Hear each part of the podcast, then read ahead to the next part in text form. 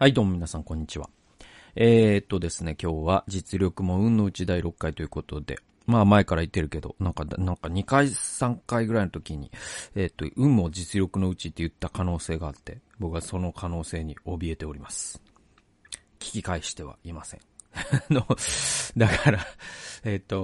なんちゅう言い間違いをしてしまったんだってこと、まあ、この動画というか、私のチャンネルでは非常に多いんですけども、まあ、結構、そういう一環で、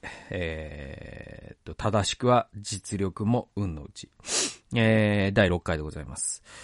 一人ビブリオバトルですね。で、マイケル・サンデル。早川書房、2020年の、本でございます。第6回ということで、結構ね、なんていうかな、フリートークせずにさ、もうこの、本の紹介だけをしてるんだけど、割と回数を重ねることになったかなっていう感じですね。じゃあ、前回はね、どこまで行ってたかというと、ジョン・ロールズのね、努力するということすら才能なんだっていう話なんですよ。で、まあその日本人はその努力信仰すごく強いから、その意見を受け入れたくない人が多いんだろうけど、でも、まあイチロー選手とかもなんか、僕は才能はないんだと。でも僕に与えられた才能は努力できるということだみたいなことを確かなんか一郎五六。一時期流行った一郎五六で言ってたような記憶しててね。で、ただ、その、主観的にはそうなんでしょうけど、客観的に見た場合、やっぱり努力できるということは、すごく環境に依存してるっていうことはあって、で、それはその、アイスホッケーの選手の早生まれの問題であったりとか、あとはまあイチロー選手一人取ってみても、ああいうお父さんがいたからとかさ、近くにバッティングセンターあったからとか、まあいろんなことがあるわけじゃないですか。で、だからその僕は努力したと思ってるかもしれないけど、その努力できたということが、実はその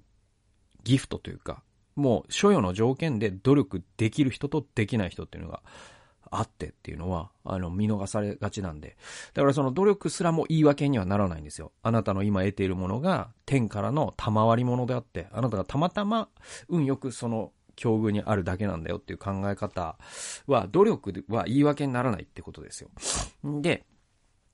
続いてですね、SAT というですね、アメリカの、いわゆるその学力標準、指数みたいのがあるわけですよ。で、これ、まあ日本で言うと、センター試験と、なんていうの、通信簿っていうかさ、あるじゃないですか、評定の合わせたような考え方で、で SAT っていうのがやっぱり日本と同じようにハーバードに行きたかったら SAT でこれだけ出さなきゃいけないとか、この SAT だったらこれはもうコロンビア大学は無理ですねとか、まあそういう風に使われる数字があるんですよ。でこの SAT を創設した、人というのがいて、ジェームズ・コナントという人なんですね。で、この人の考え方っていうのがすごく今現代のアメリカが牽引するところのメリトクラシーという考え方の元になってるよって話で、で、実はコナントという、ジェームズ・コナントという SAT を創設したハーバードのね、奨学金制度を創設した人でもあるんだけど、このコナントとトマス・ジェファーソン。で、トマス・ジェファーソンっていうのはまあ皆さんご存知通り、独立宣言に関わった、いわゆるピルグリムファーザーズというか、アメリカの建国の父の一人とされている、まあ、ジョージ・ワシントンとかと並んでね、そういう人ですね。で、このトマス・ジェファーソンとこのジェームズ・コナントに共通する哲学があって、それは前も言ったように、アメリカっていうのは何にプロテストして出てきたかというと、要は反抗して反逆者の集団なんですね。で、何に一番反逆したかというと、ヨーロッパの貴族制度なんですよ。宗教の自由っていうのはもう一つあるんだけど、もう一つ大きなのは、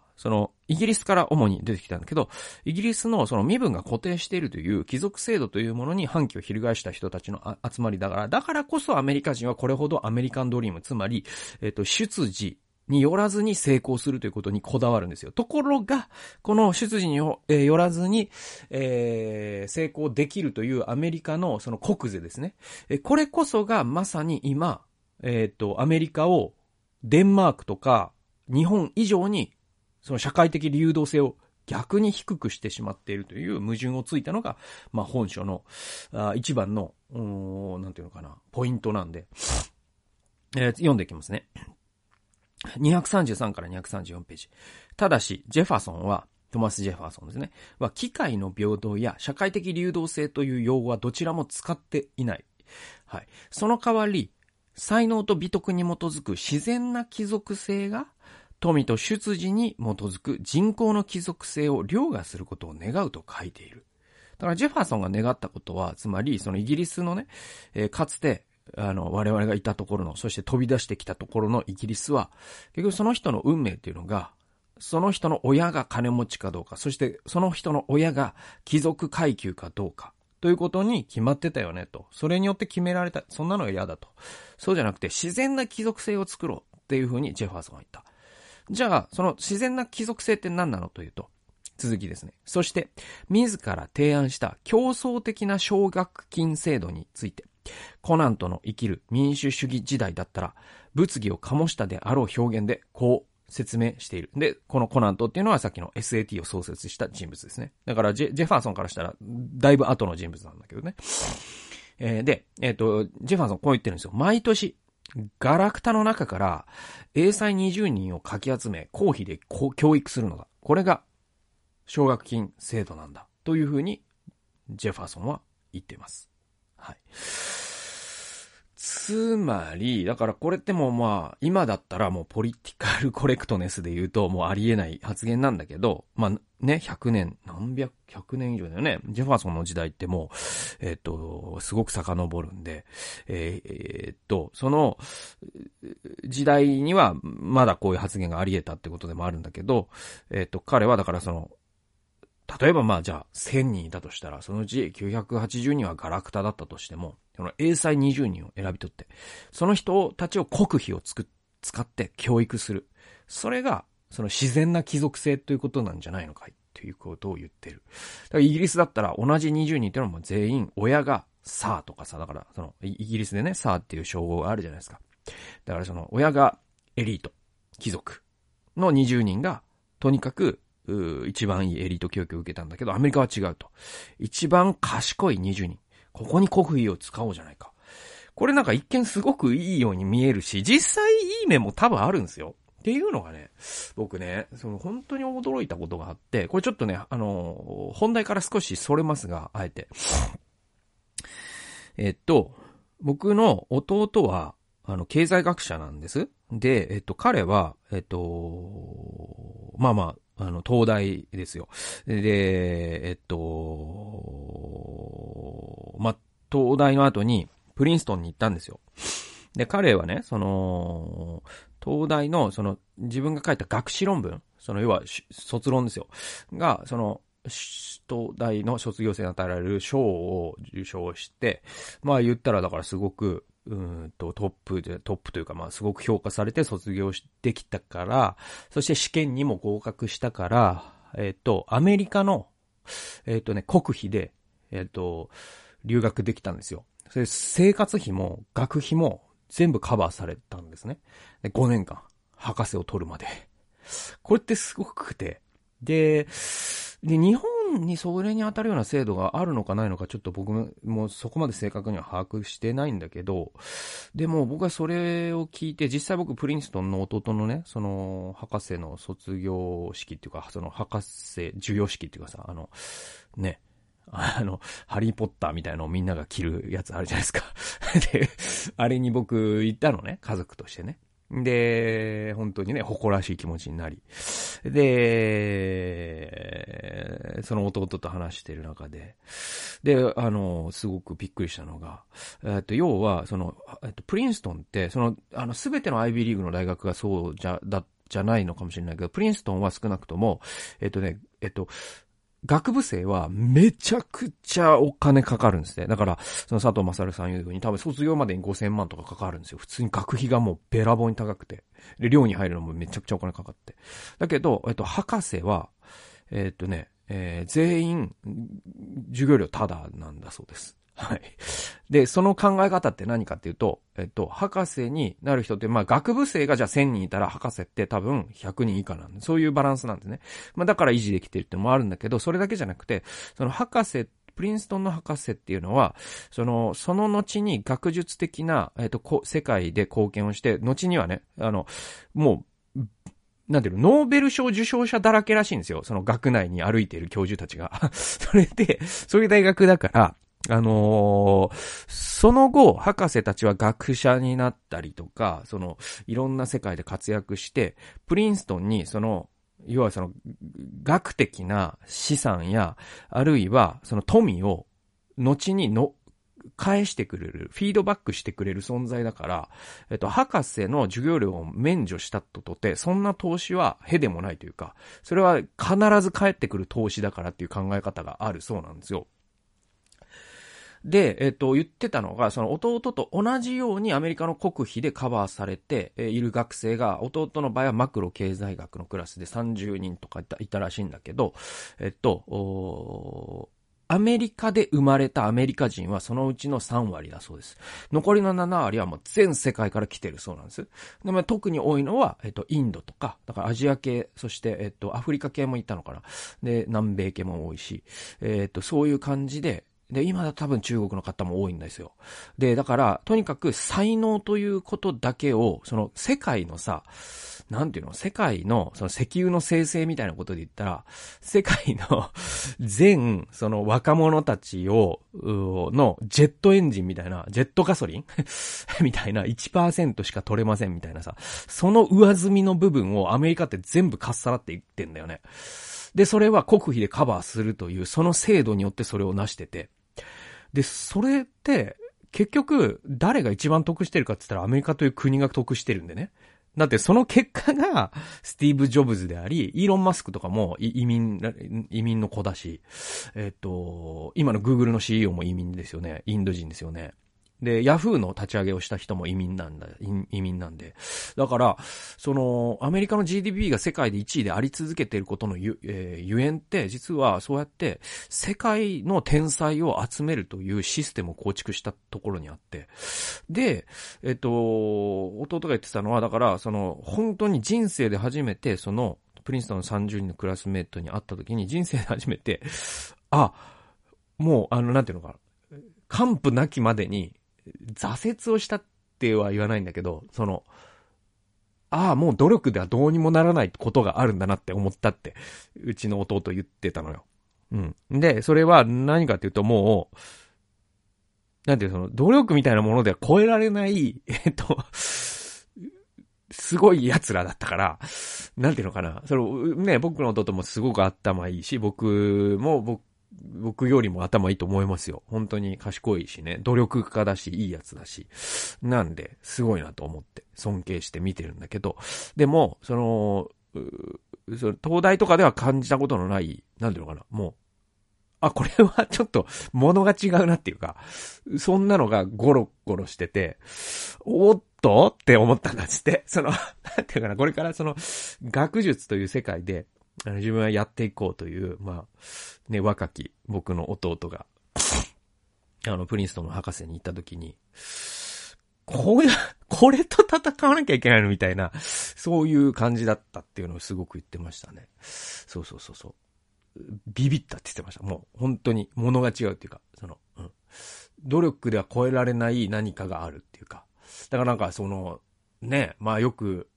言われる、例えばさ、まあ、今だとね、渡辺裕太くんとか、八村塁選手とかいるけど、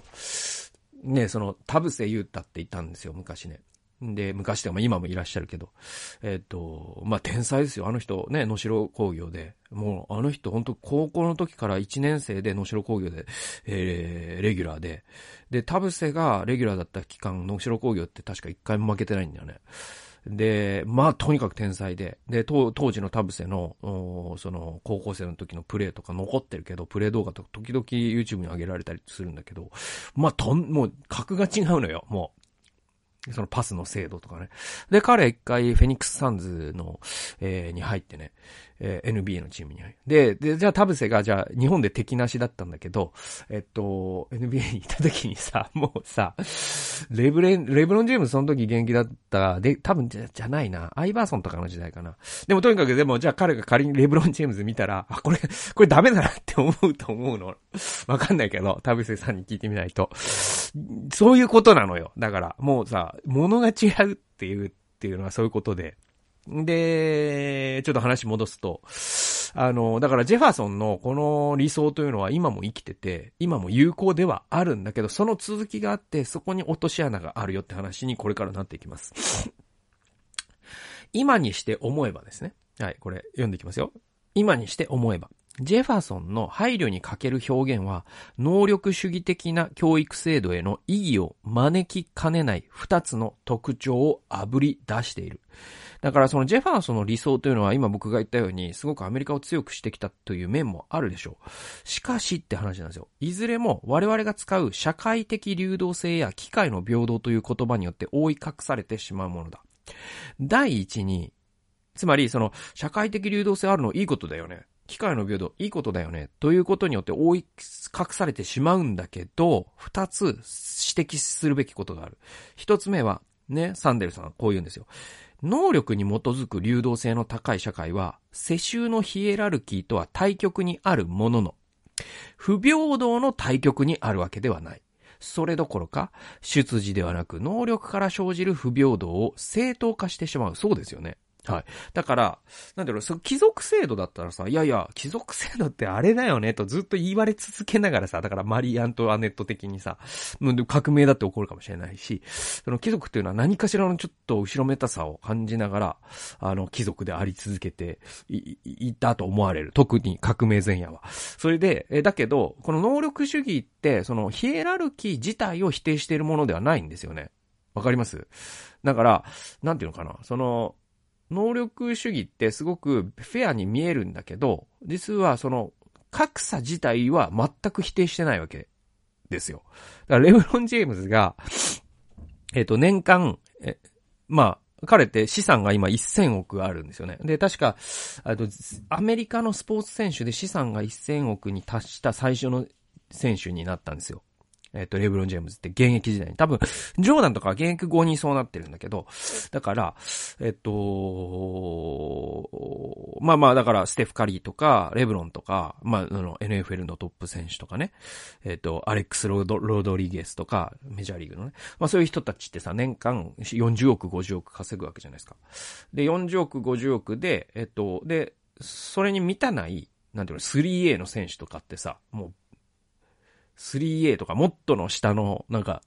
プロキワキワの選手とかってバイトしながらさ家族養ってたりとかするわけじゃないですか。じゃあその格差って多分その収入の桁数で言ったら3桁4桁違って、それって貴族と平民の差よりももしかしたら多いかもしれないんで、でもそれを能力がね、だって違うんだからしょうがないでしょって言われたら結構我々何も言えなくなっちゃうじゃないですか。この何も言えなくなっちゃうっていうのが実は貴族制度よりもちょっと立ち悪いねって話になっていくんですよ。第2に、英才を称賛し褒賞する制度はその他大勢をガラクタとして陰に陽に侮辱しがちである。その通りですね。はい。だからそのもうまさにこのジェファーソンが言葉としてそう言っているように、ごめんなさいちょっと。その、英才20人に選ばれなかった人たちはガルクタとして片付けられてしまうので、その他大勢の、その、超秀才、超天才、以外の人たちが、その社会の、不要な存在なんだという案のメッセージを発してしまう。それ、そう言ってないかもしれないし、その、受け手たちがそう受けてしまう。という、そういう、危うさを秘めているっていうのが、まあ、サンデルさんが指摘していることですね。で、ジェファーさんは気前の良い奨学金制度を提案してはいるものの、それは賢いものを持ち上げ、愚かなものに汚名を着せる。我々自身の能力主義的傾向の初期の事例を示していたのだ。だから、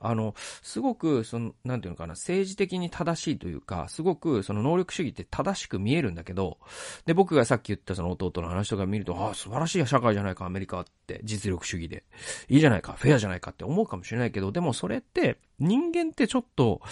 残酷なところがあってね。で、その残酷さを加速させてしまう装置にもなり得るんですよね。役立たずは黙っとけ、みたいな。で、それって、それで言うと、実は今の産業構造も相まって、多くの人は役立たずになってしまうような、カテゴライズされてしまうような、時代でもあるので、そうすると多くの人が黙っとけ状態になると、そうすると多くの人のルサンチマンが溜まって、そして多くの人が、怒りの政治というか屈辱の政治とね、まあ、サンデルさんが言ったもの、それに巻き込まれてしまう、巻き取られてしまうような、そういうちょっと危うい世界を作り出してしまうんじゃないのかっていうことですよね。もう一箇所行きましょうか。この超難関大学へのパスポートって話があって、ごめんなさい、ちょっと鼻水が、やっぱり治療はしてるんですけどね、鼻水が出るんですよ、僕。本当に、だからさ、本当さ、ちょっと話それるけど、テレビとかラジオでさ、プロの人喋ってるじゃないですか、伊集院さんとかさ、ねえ。で、皆さんさ、鼻水出てないじゃないですか。テレビで誰も鼻噛んでないじゃん。あれどうやってんだろうね、ほんとね。で、僕ね、壇蜜さんだったら鼻スプレーって言ってたけど、でも、僕鼻スプレーしてもやっぱり鼻水出るし、あれほんとどうやってんだろう、ほんと教えて、誰か。はい、次。次はね、超難関大学へのパスポートっていうのが面白くて、これさ、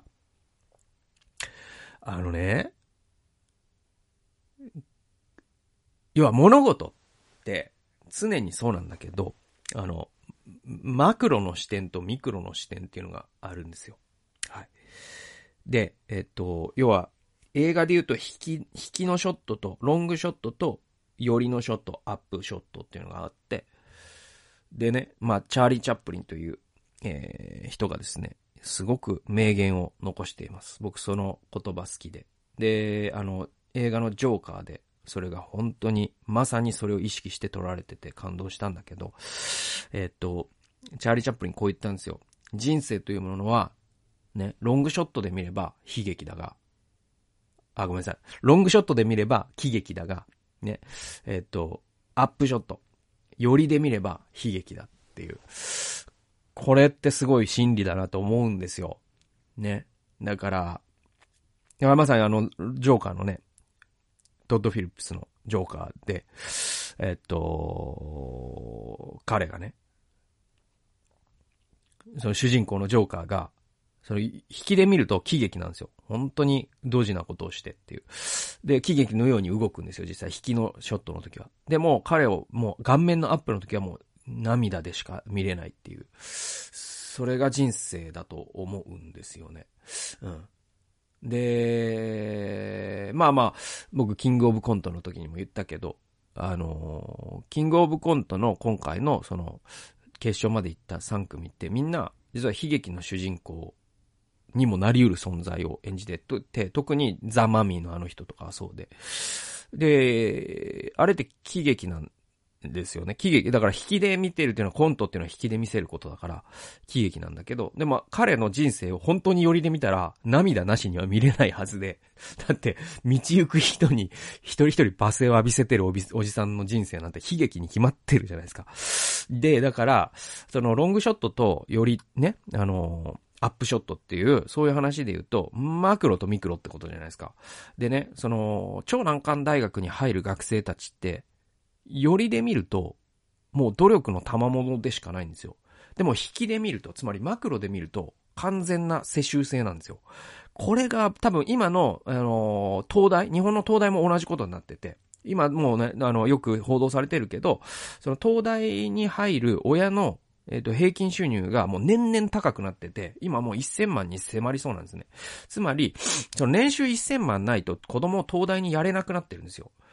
で、これって数十年前は全く違ってて、生活保護受給者でも子供が東大に入るってことがあり得た時代だったんです、日本って。それがどんどん世襲制に近づいていって、で、アメリカってもっと進んでるから、もう、ハーバードとかに入れる子たちって、もう親の収入が、もうビリオネアじゃないと入れないというか、そういう感じになってて、でも、クローズショットで見ると、実はそれぞれはもう努力の賜物以外何者でもないっていう、そういう二重構造になってる。だからそのボタンの掛け違いが、その当人たちが、なんていうかな、そのメリトクラシーを信奉する度合いっていうのが、その引きで見れば、いやいやメリトクラシー、ちょっとこれ世襲制に近くねってなるんだけど、よりで見る、本人たち自身の主観性で見ると、いやいやこれはもう努力以外なんでもないよねっていう風になる。256ページ。かつて世襲のエリートたちが、大した手間も苦労もなしにトップの地位についたものとは異なり、新たな能力主義エリートは国苦弁令の末にその地位を勝ち取るのだ。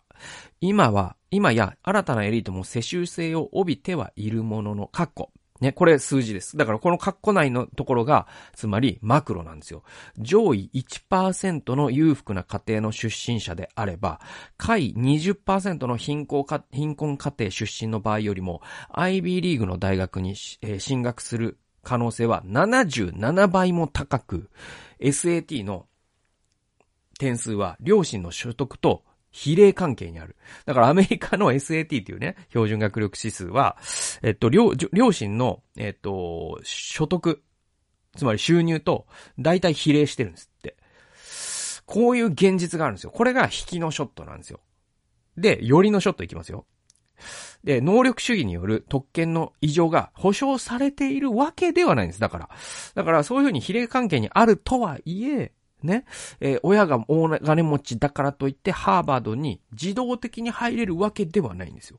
それは入学することにかかっているのだ。そのせいで能力主義的な成功には矛盾した道徳的心理が伴う。全体を見ても過去を振り返っても、名門大学のキャンパスには裕福な家庭の子女が圧倒的に多いことを考えれば、勝敗はあらかじめ決まっているようなものだ。これマクロではそうですよね。ところが熾烈な受験競争の渦中にいると、合格は個人の努力と学力の成果だとしか考えられない。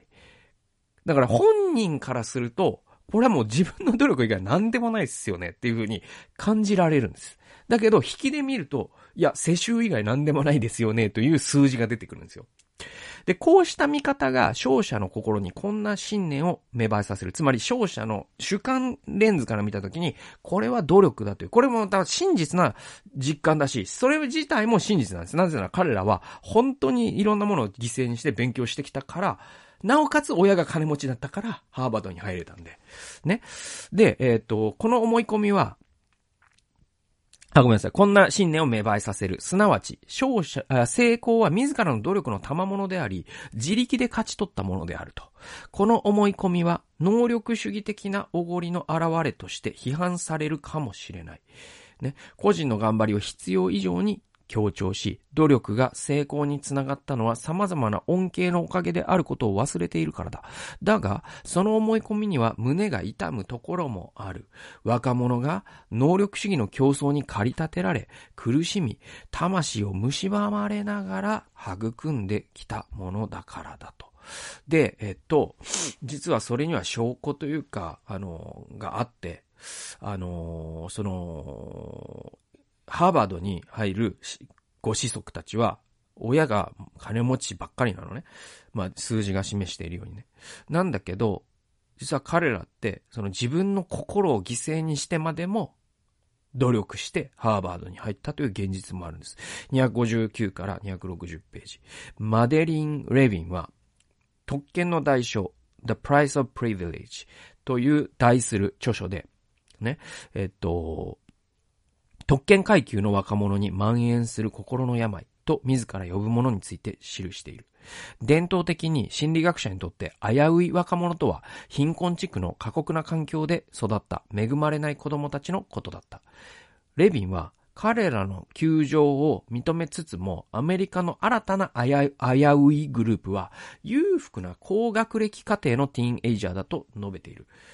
で、ここからが引用で、彼らは経済的社会的に恵まれているにもかかわらず、我が国のどんな子供たちのグループよりも、うつ症状、薬物乱用、不安障害、心身の不調、不機嫌さを抱える割合が高い。研究者が多様な社会経済的環境の子供を比べると最も大きな問題を抱えているのは裕福な家庭の子供である場合が少なくないと。で、裕福な家庭出身者の若者がとてつもない精神的苦痛を味わうのはなぜだろうか。その答えは概ね失敗しても自分以外の誰も責められない。自己責任というこの厳しい考え方は、やる気を奮い立たせるように思えるものの、連帯と相互義務の感覚を芽生えにくくもする。こうした感覚を身につけていれば、現代の不平等の拡大に立ち向かえるはずなのだ。つまり、親がね、親の所得が上位 1% であるようなエリートたちは、ね、貧困家庭よりも77倍、アイビーリーグの大学、ハーバードに入る、確率が高いわけじゃないですか。で、実際ハーバードの大学生たちは親がみんな金持ちだったりするわけ。で、なんだけど、実はその学生たちって、うつとかね、そういう、精神疾患を抱える割合が、他のどんなグループよりも高いグループでもある。で、なぜなら彼らはもう強烈なストレスにさらされながら生きてきたからで。で、それはさ、日本の東大を考えてもすごくよくわかるんで。で、東大に入るね、親の世帯収入がどんどん高くなっていってるっていう。つまりエリートしか東大に入れなくなっているっていうのが今の日本のアメリカ化ということなんだけれども。でもその子たちってね、多分今だからどこで勝負が決まるかっていうポイントがどんどん早くなってるんですよ。昔だったら地方のさ、公立校とかから東大にある程度入れたわけですよ。うん。だけど今ってもう高校とかなんだったら中学とか、もう小学校で勝負決まっちゃうみたいな風になってて、なんかテニスでさ、もうサーブで勝負決まる時代あったじゃないですか。男子テニスが特にね。で、そういうのをレギュレーション変更して、もっとラリー楽しめるようになったりとかもするんでしょうけど、テニスだったらね。だけどもうそういう感じになっちゃって、ゲームのルールがどんどん変わっていって、で、もういい小学校に入んないと、東大行けないよってなると、もういい小学校にやれる親って金持ってないとやれないんで、僕親としてよくわかりますけど。で、そうすると、その子たちってさ、だから東京だとさ、いろんな、僕詳しくないけど、私立の小学校行って、私立の中学行って、じゃあ例えばそういう駒大高校みたいなのあるじゃないですか、すごい高校。で、四谷高校とか、もうすごい高校があるんですよ、今日ね、東京には。で、関西だったら灘高とか、そういうとこ行った子ばっかりが東大に行くっていう現状があって。で、その子たちってね、多分小さい頃から、いわゆる本当に我々、本当にいつもかわいそうだなと思ってる、月から金まで習い事を詰め込まされて、で、塾に行かされて、で、夜遅くの電車に乗って家に帰る子供たちっているじゃないですか。で、ああいう子供たちなんですよ。で、そうするとさ、やっぱさ、ちょっとやばいよね。相当な学力だけでなくて、メンタルと言っていいのか、鈍感さと言っていいのかわかんないけど、そういう鋼の何かを持ってないと、そこで心病まない方が逆におかしくてって僕は思うんだけど、で、そうするとその子たちって犠牲者でもあると。で、マイケル・サンデルがここでもう一つ指摘しているのは、それだけじゃなくて、そういうことがあったとしても、連帯と相互義務の感覚、つまり、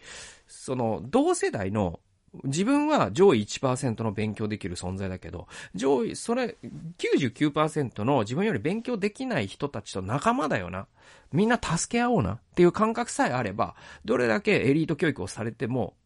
崩れずに済むんだけど、実はそこに線を引いて、もう親の世代からそこに線が引かれてるから、子供の世代もそこに線が引かれてしまって、めちゃくちゃ勉強できる塾に行きまくってる子供と、ね、その辺の公立高校に行く、あんま勉強しない子供の間にはもう会話すらないってなると、中体、つまり結びつける、社会的なノリみたいのがなくなるから、そうすると全員がライバルに見えてくるんですよ、彼らにとっては。で、そうするとね、なんていうのかな、ここから落ちたら終わりだっていう感覚が強くなるんですよね。で、そうすると、やっぱり、ちょっとそういうプレッシャーを10代が一人で抱えることを考えてください。それは病むしね。それはアメリカだったら薬物に逃げるしね。まあ、自殺する子だっているかもしれない。まあ、そういったことも考えると、この能力主義というのが果たして社会だけじゃなくて子供にとってもいいことなのか悪いことなのか。これはやっぱり考え直さなきゃいけないのかもしれないなということを思ったりします。ということで第6回はここまでにしたいと思います。第7回に続いていきます。実力も運のうち。最後まで聞いてくださってありがとうございました。それではまた次回の動画及び音源でお会いしましょう。さよなら。